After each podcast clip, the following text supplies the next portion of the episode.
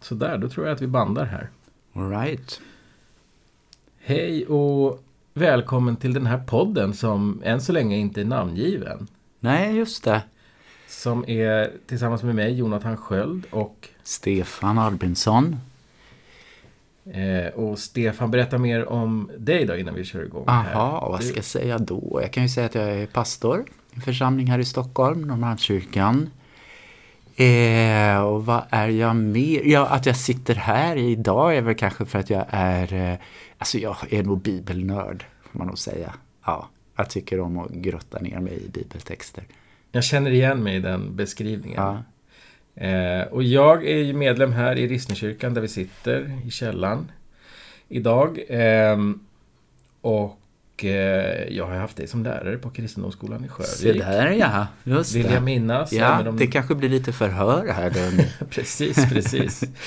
eh, nej men och jag har ju inte så många eh, högskole och universitetspoäng, men jag har sju och ett halvt poäng i religionshistoria. Ja, Men de råkade av en slump, av ett misstag, inte handla om de tre abrahamitiska religionerna som jag var intresserad av, utan det blev hinduism och buddhism. Men då kanske det blir lite hinduisk och buddhistisk touch på de här eh, Ja, vi får väl samtalen. se. Ja.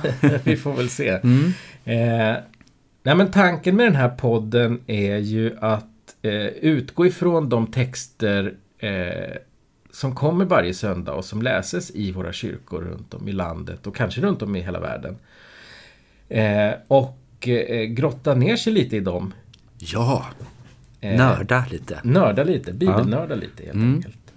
Eh, och i år 2023, första advent, så inleds årgång 1. Ja, I vilken ordning vet jag inte. Som den inleds, men eh, nej just det. Den, eh, det heter ju Evangelieboken, den bok där liksom man har satt ihop bibeltexterna. När kom den här då? Det var ju typ 2000, något sånt va? okej. Mm.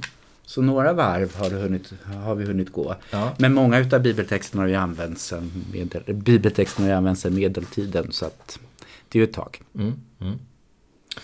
Eh, nej, men jag tänker att vi sparkar igång helt enkelt. Och temat för den här, det här samtalet blir första advent. Ja, och texterna som eh, hör där till. Om vi bara ska nämna dem. Vi kan väl ta vartann, varannat och bara säga vilka de är. just Om det. man vill läsa dem innan man lyssnar vidare. Så är det eh, ur Sakarja. Eh, som är den gammaltestamentliga texten. Och det är kapitel 9, verserna 9 och 10. Och sen är det en brevtext eller epistel från Romarbrevet 13, vers 11 till 14. Och så har vi då det välkända eh, stycket från Matteusevangeliet 21, vers 1 till 9. Och så ska vi försöka hinna med Saltarsalmen också som är psalm 24. Och det är sin helhet va, vers 1 till 10. Det är i stort sett hela, ja det är det. Mm. Precis. Ja men vad fint. Men vi, vi, börjar, vi går igång då. Och jag säger till den som lyssnar och vill eh, läsa igenom texterna så har ni fått höra vilka det är. Eh, första advent, årgång 1. Så läs igenom dem och så återkom sen då om ni vill. Men vi går igång här. Vi gör det. Sakarja. Sakarja, ja. Vem var det då? Mm. Ja, alltså Sakarja, han var ju en profet och eh, eh, på 500-talet före vår tidräkning brukar man datera honom till.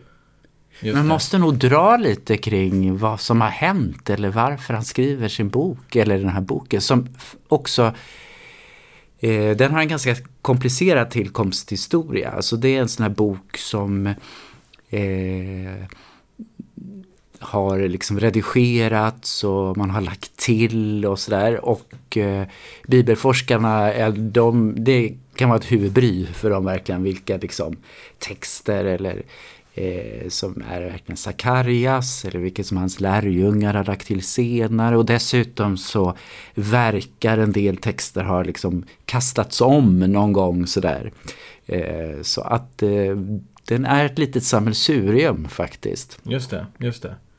Men de är bevarade ändå i... Alltså det, man, man har ju vissa likheter med, liksom, med typ grekiska eh, gamla gubbar som också har skrivit. Alltså Mm. Platon och, och sådär. Men, men hur är de här texterna? Jag, man tänker ändå att judarna var ganska duktiga på, på att bevara texter Ja, då. just det.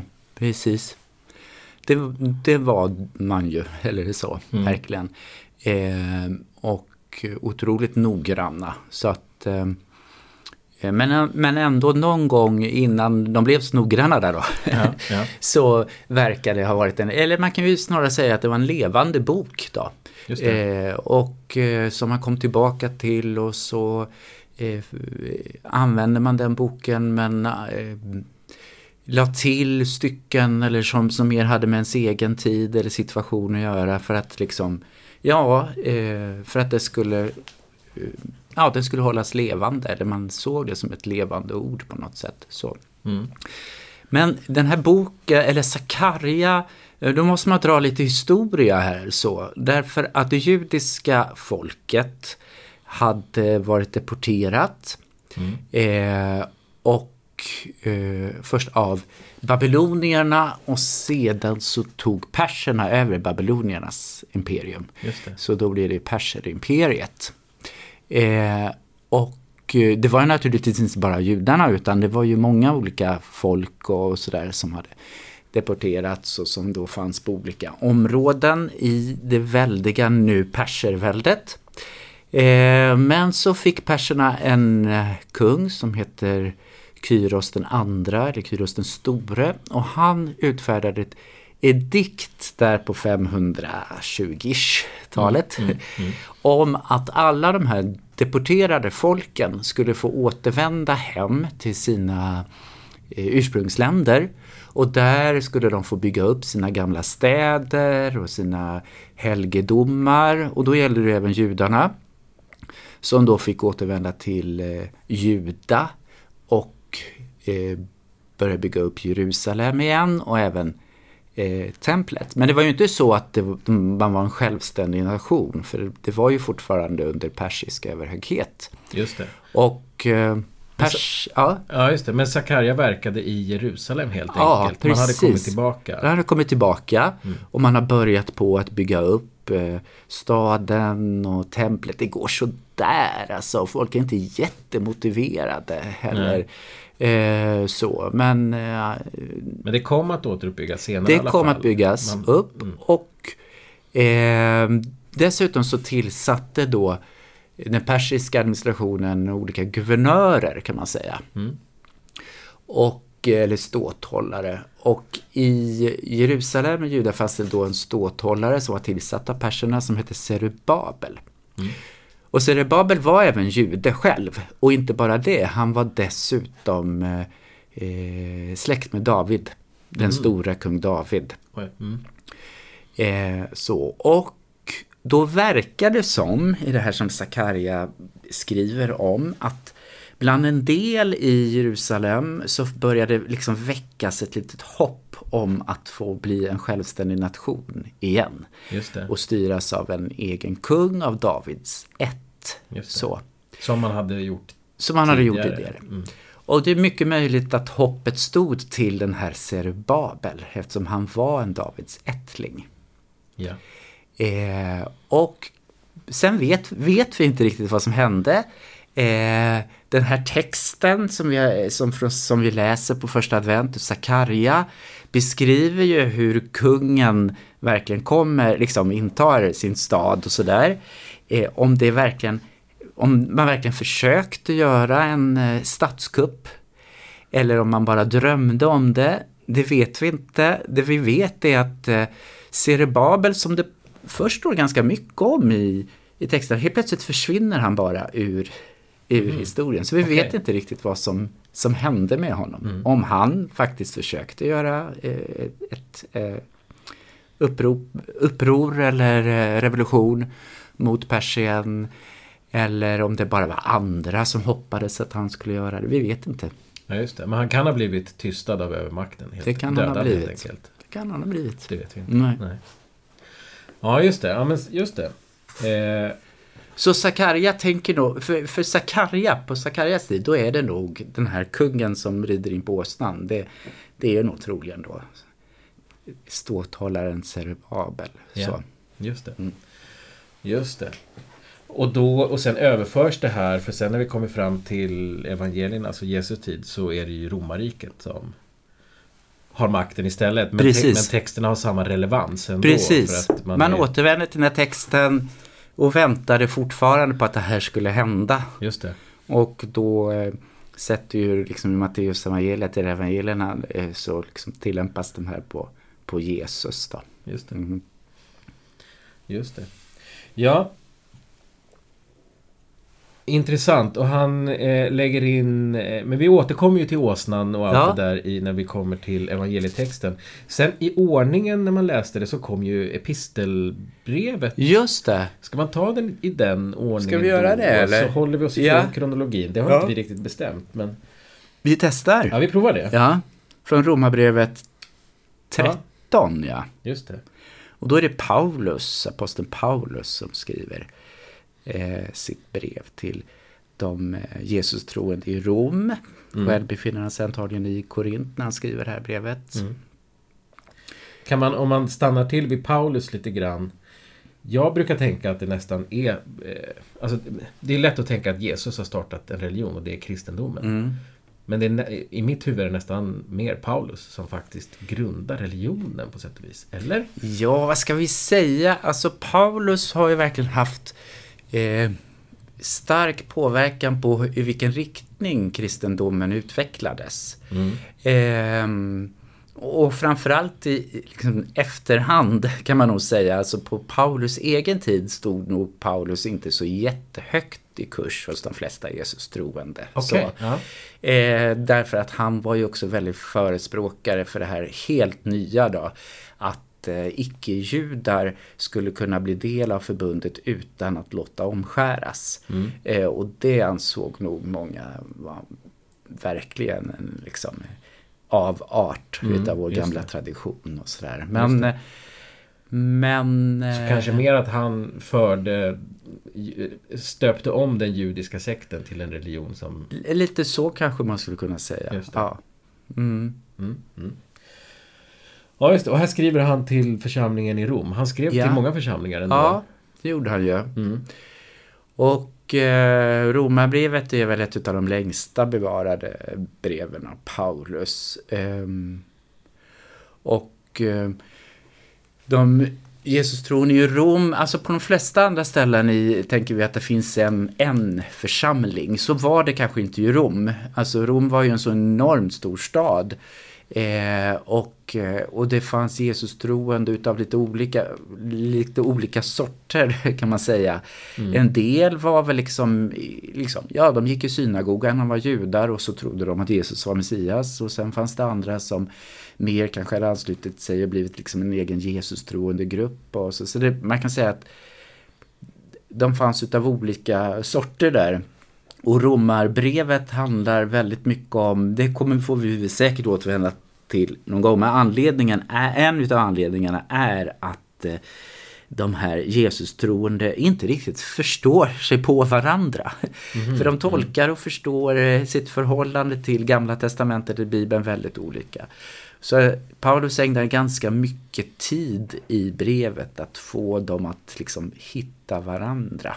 Eh, trots Mm. sina olikheter. Och att de kan bevara sina olika tra- traditioner eller sätt att vara på men att eh, de ändå hör ihop. Mm. Just det. Och det behovet fanns då i Rom för att det var så stort och så många Ja, olika. ja.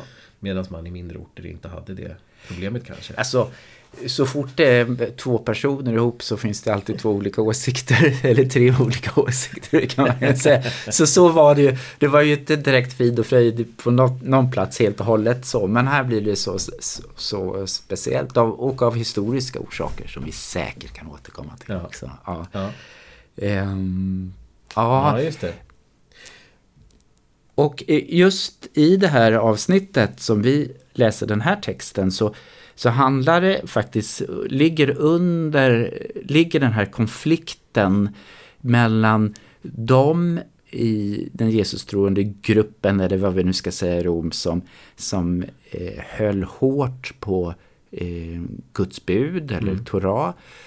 Och de här som är mer nytillkomna som kanske inte hade den judiska bakgrunden eller traditionen och som eh, mm, då tänkte att men den behöver vi inte förhålla oss till alls. Och vi behöver inte egentligen kanske förhålla oss till några eh, lagar eller regler överhuvudtaget. Och det är det antagligen som han då när han tar upp det här med eh, att man inte ska ha otukt och orgier och strider och avund. Eh, det handlar kanske inte framförallt om att, att Paulus var, var orolig för otukt och orgier utan det handlade mer om att eh, det där stöter sig liksom de här mer konservativa på i, i den här bland de Jesus troende. Så liksom, just det, just det. Försök hitta det som, som gör att ni kan hålla ihop. Ja. Mm, mm. Ja, men det är en text som är, som är, är lätt att applicera mm. på vilka mellanmänskliga konflikter som helst. Eller hur? Egentligen. Den Eller är hur? väldigt effektiv. Ja. ja. På det sättet.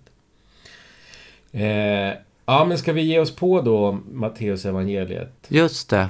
Och, ja, men, men vi ska kanske bara säga där, för den här mm. har ju egentligen inget direkt att göra med den här texten med Jesu intåg i Jerusalem på åsnan att göra. Och, det, mm, det. och, och då kan vi säga att liksom advent och första advent handlar egentligen inte om Jesu intåg i Jerusalem. Så, utan advent som en helhet handlar om det här att Jesus kommer eh, Jesu ankomst. Advent betyder ju ankomst. Mm. Och att han kom en gång eh, som ett barn.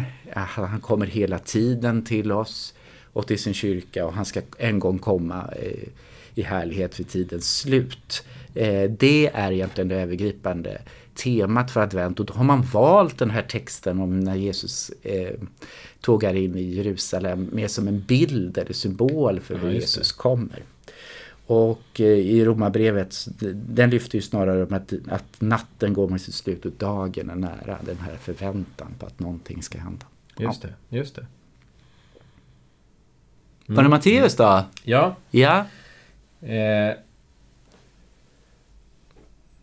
det handlar om att lärjungarna hämtar en åsna och han går in i Jerusalem och eh, är det helt kan man säga att det är första gången Jesus ens kommer till Jerusalem? Eller är det en stad han har varit i förut?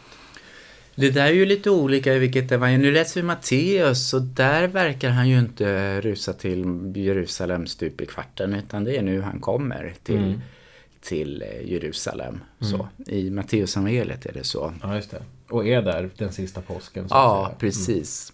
Mm. Och han har talat om det vid minst tre tillfällen att det är därför han är här, för att han måste till Jerusalem. Yeah. Och eh, ehm, konfrontera liksom, makten där eh, och lida och dö och uppstå. Mm. Ja. Och kopplingarna, när man läser Sakarja först och sen läser den här är ju väldigt tydliga. Mm. Den är till och med citerad lite grann. Ja. Ehm, och vi får väl utgå ifrån att Jesus kände till den ja. profetian. Ja. Och kan man drista sig så långt som att tro att han medvetet han väljer en åsna för mm. att det står så i en, mm. i en gammal text. Ja, lite så verkar det vara. Matteus är ju lite rolig för Matteus är så bokstavstrogen så där försöker jag dessutom Alltså, eh, det står ju så här, se din konung kommer till er ödmjuk och ridande på en åsna och på ett föl, ett lastdjurs föl. Och det där är i hebreiska något som heter, eh, hebreisk poesi. De, I hebreisk poesi så rimmar man inte så som vi brukar göra, utan man använder ett annat slags tankerim. Alltså att man säger en sak och så säger man eh, samma sak igen med andra ord. Det kallas okay. för parallellism. Yeah. Och det är det Sakarja gör här. Alltså det är, så, så Sakarja tänker nog inte på att det är två åsnor. Men Matteus som är så bokstavstrogen. men jag det skulle vara roligt, du tänker Matteus att det gick till. Att, tog han liksom, satt han först en stund på den ena åsnan och sen på fölet? Eller satt han på, liksom, på båda två samtidigt? Jag tycker bara det är lite skoj faktiskt. Ja, ja. Mm. Men här är, här är, har vi ju Sakarjas åsna. Ja, ja, ja just, det. Ja. just det. Och man tänker sig vidare, för visst eh, det, det är en annan story som vi kommer till om några eh, söndagar framåt här. Men eh, att Maria red på en åsna också i den berättelsen. Ja, enligt traditionen i alla fall. För det står ingenstans i, i Bibeln att Maria red Nej, på en okej, åsna. det har vi lagt till då Mm. för att vi, Ja. vi får för oss att han gillar att Ja. rida omkring på åsna. Ja, precis. Mm. All right, spännande. Men det var ju ett eh, liksom ett, ett vanligt riddjur. Sen så brukar man ju ofta på första advent höra predikanten göra ett stort nummer av att det inte var en häst utan att det var en Ja. åsna och det uttrycker liksom Jesu eh, ödmjukhet och, och så. Det finns andra saker i texten som uttrycker Jesu ödmjukhet. Liksom, det står ju att han kommer ödmjuk. Ja. Eh, men just till exempel, om vi nu också ska vara bokstavstrogna. Men, men just den där åsnan i sig är inte säkert att den står för liksom ödmjukheten. Alltså, det finns en berättelse i Gamla Testamentet eh, när kung David, nu rör vi oss liksom tusen före Kristus ungefär, eller så, 980 kanske. Eh, kung David är gammal och ligger på sin dödsbädd. Och eh, då så passar kung Davids förstfödde son Adonia på att eh, samla sina män och utropa sig till eh, kung, alltså efterträdare till David. Men eh, David hade ju väldigt många barn och många fruar och många barn. Och en utav hans hustrur eh, kallas för Batseba och hon och David hade ju en son som hette Salomo. Och eh, då hade en profet lovat att Salomo skulle bli kung efter David. Så när Batseba får höra det här att Adonia redan har utropats kung så frågar hon David där liksom, men vänta skulle inte min son bli kung? Jo, jo, det, så, så är det ju förstås. Och då får Salomo låna eh, sin pappas eh, mulåsna. Mhm. Och i hemlighet så rider eh, då Salomo på åsnan till en speciell källa i Jerusalem som hade liksom en rituell betydelse och där möts han utav översteprästen och profeten som då smörjer Salomo till kung. Fast att det egentligen redan fanns en som hade utro- utropats till kung. Så den här åsnan kan lika gärna stå för just det, konungslighet eller right. eh, Mm. för eh, och till och med alltså eh, den har slags uppror, alltså det finns redan någon annan som har makten. Så, så det är en ganska det. revolutionär eh, Mm, åsna, mm, mm. tänker jag. Ja, intressant, intressant minst sagt. Eh, Och inte minst Matteusevangeliet är en väldigt politisk text. Det kommer vi också få återkomma till tror jag. Alltså hela boken Ja. har ett, liksom ett, eh, ett politiskt budskap. Faktiskt. Mm, mm. Mm. ja, och den här berättelsen återfinns ju i de andra evangelierna också. Nu har man valt Matteus Ja, evangeliet just precis. här. Men, men eh, är det intressant att jämföra dem på något sätt? Alla har ju, det där är det ju, dels är det ju lite intressant att faktiskt även Johannes, eh, det fjärde evangeliet som annars kör sitt egna race, Mm, mm. också har med den här berättelsen. Att, att Ma- Markus har med den, det är inte så konstigt för Matteus bygger ju hela sitt evangelium på Markus berättelse. Mm. Och Lukas gör likadant, bygger sin berättelse på Markus berättelse. Eh, sen har de lite olika varianter, det har de ju faktiskt. Eh, de utvecklar lite olika saker. Eh, I Lukas text blir den här nästan en liksom domstext. Eh, text. Mm. Eh, ja. Och Men- Markus ganska kort, Ja, som det. alltid. Ja, just det. Lite, Mm, just mm. det. Men, och, men även Johannes alltså, så alla fyra nämner det Ja, ändå. ja. Vilket skulle ju kunna tas som en, en, ett tecken på att det här... Eh, Det var det starkt här har, rotat i ja, traditionen. ja, det, precis. Mm, Mm. Och i förlängningen kanske till och med har hänt. till och med så. Mm, Ja. mm. Ja, det är intressant. Minst sagt. Ja, om vi ska avsluta då med den sista texten. Då har vi en, vad vi tror är ganska gammal psalm. Mm. Nummer 24. ja, det står ju i rubriken att den är av David.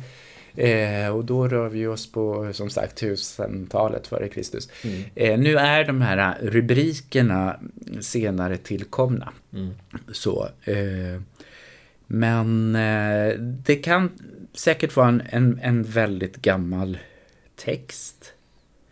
Det verkar ju vara någon slags eh, eh tempelliturgi det här. Eh, man kan ju då faktiskt undra, ja, varför, vad är det för en kung? Om nu David själv är kung. Men, men kungen här är nog Gud. Mm. Symboliserad av eh, förbundsarken, den här liksom heliga lådan som, som spelade kanske samma roll för judarna som en liksom, gudastaty i andra tem tempel. Mm. Och den här lådan hade man ju, arken hade man ju ofta med sig ut i krig liksom, som en symbol för att Gud var med. Men så ska ju den tillbaka in till i templet. Eh, så antingen är det efter kanske ett, ett strid mm. Det, det talas om Herren Sebaot, alltså arméernas gud. Liksom. Mm. Eh, stark i strid står det väl till och med, gör det inte det? Eh, just det här, en väldig i strid står det i mm. vår översättning. Så eh, det, det, är nog det den här liksom så har nog den här salmen använts mm. liksom, som en eh, text. Herrens och konungens ankomst. Ja, till sitt tempel. Ja. ja, precis. Just det. Och det är ju intressant att tänka sig i en, en tid då den världsliga och den religiösa makten var en och samma verkligen. Ja. Det är bara ett, vi använder samma ord, kung för båda två. Ja. När man tittar på våran tid där de är helt Precis. Helt uppdelade. Och vi... kungen kallades ju ofta för, och så även i, i, i den judiska, alltså i den israelitiska eh, eh, eh, vad ska jag säga, kungaideologin eh, för, för Gudens son eller Guds mm, son. Mm, mm. Vilket ju inte måste liksom betyda att man verkligen tänkte att eh, Gud verkligen hade fött ens son. Utan det var ju en ärotitel. Liksom. Han var det ja, närmsta Gud vi kan komma här med. Liksom. Eh, så var det ju med, med de egyptiska Ja, men jag tänkte det. Och, också. Ja. och även, vad heter det, Julius Caesar och kejsar Augustus. Precis, det fanns ju, gudar ja, också. Så det fanns ju i, i, i, i tänkesättet. Mm, liksom. Mm. Ehm, mm. Mm. Ja, just det. Då har vi läst de fyra texterna. Det har vi gjort. Sen tänkte jag faktiskt, det här är ju en ganska lätt eh, söndag. Men det finns väl också tips på salmer att sjunga. Ja. För de olika söndagarna. Ja. Jag bara tänkte, nu... Själv spelar jag ju ofta trumpet här i kyrkan på första ja. advent. Det är enda gången på året som jag gör det. Och då är ju en favorit Bered en väg, brukar man ju köra. Ja. Eh, har du någon favorit av psalmerna den här söndagen? Ja, den står ju högt liksom. Och undrar varför egentligen. Jag tror mer det har att göra med att den liksom är första advent. Mm. Alltså... Um, ja, det finns liksom julförväntningar och allt möjligt Precis, så det, jag kanske ska säga Hosianna är ju härlig att sjunga också. Tycker ja. jag. Hosianna Davidsson. Mm. Det är väl de två som mm. rivs av varje gudstjänst ja. första advent i varje kyrka. Mm. ja, men då får vi väl önska lyssnarna eh, en trevlig första advent. Ja, det gör vi. Ja, ja, och så, ja vi, just det. Eh, vi har ju inget riktigt namn. Vi har inte presenterat oss med något namn i Nej. den här podden. Alltså Bibelpodden var ju det enklaste att slänga fram. Och mm. det verkar inte finnas någon annan som heter det. Men det är också ett ganska magstarkt Ja, precis. Eh, så att någon kanske kan komma upp med ett mer ödmjukt namn nu för att anknyta till bibeltexten här. Så. Mm. Ja. Ett namn som är ödmjukt ridande på en åsna. ja, det vore toppen. Mm. Ja, men eh, tack så mycket Stefan. Tack själv Jonte.